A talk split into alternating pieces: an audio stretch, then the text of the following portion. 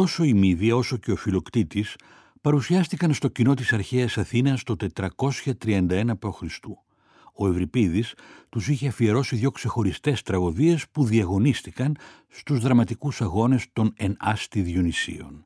Παρά το ότι οι κριτές έδωσαν στον Ευρυπίδη εκείνη τη χρονιά το τρίτο μόνο βραβείο, οι δυόμορφες του μύθου εξακολουθούν να συναρπάζουν μέχρι σήμερα. Σχεδόν δύο χρόνια αφιέρωσε ο Ελβετός κλασικός φιλόλογος και μεταφραστής Κουρτ Στάινμαν για να μεταφράσει στα γερμανικά τη Μύδια. Τώρα κυκλοφόρησε σε δίγλωση έκδοση με πλούσια εικονογράφηση από τις εκδόσεις Μανέσε. Από τον φιλοκτήτη του Ευρυπίδη δεν διασώθηκαν παρά μόνο λίγα αποσπάσματα, ολόκληρη όμως η ομώνυμη τραγωδία του Σοφοκλή που πρωτοπαρουσιάστηκε το 409 π.Χ. Και αυτή την τραγωδία μετέφρασε τώρα ο Στάινμαν και την εξέδωσε στον άλλο εκλεκτό ελβετικό οίκο, τον Διόγγενες. Δύο θαυμάσια γραμμένα έργα, ομολογεί ο μεταφραστής τους, οι κορυφώσεις της πλοκής έχουν απόλυτη ριζοσπαστικότητα, ιδίως όταν παρουσιάζονται ακραίες υπαρξιακές καταστάσεις.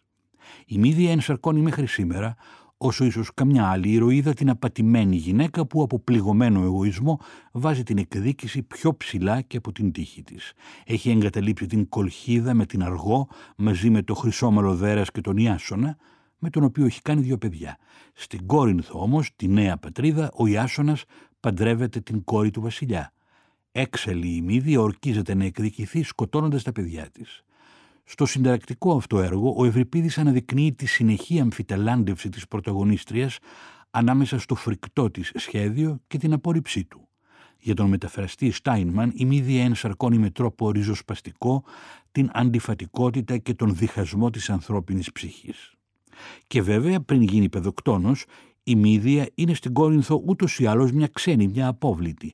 Και εδώ υπάρχει μια παραλληλία με τον φιλοκτήτη και ο φιλοκτήτης του Σοφοκλή είναι ένας απόβλητος, κάποιος που τον χρησιμοποιούν για πολιτικές σκοπιμότητες και αυτό ήταν ένα κέριο στοιχείο για την επιλογή του μεταφραστή.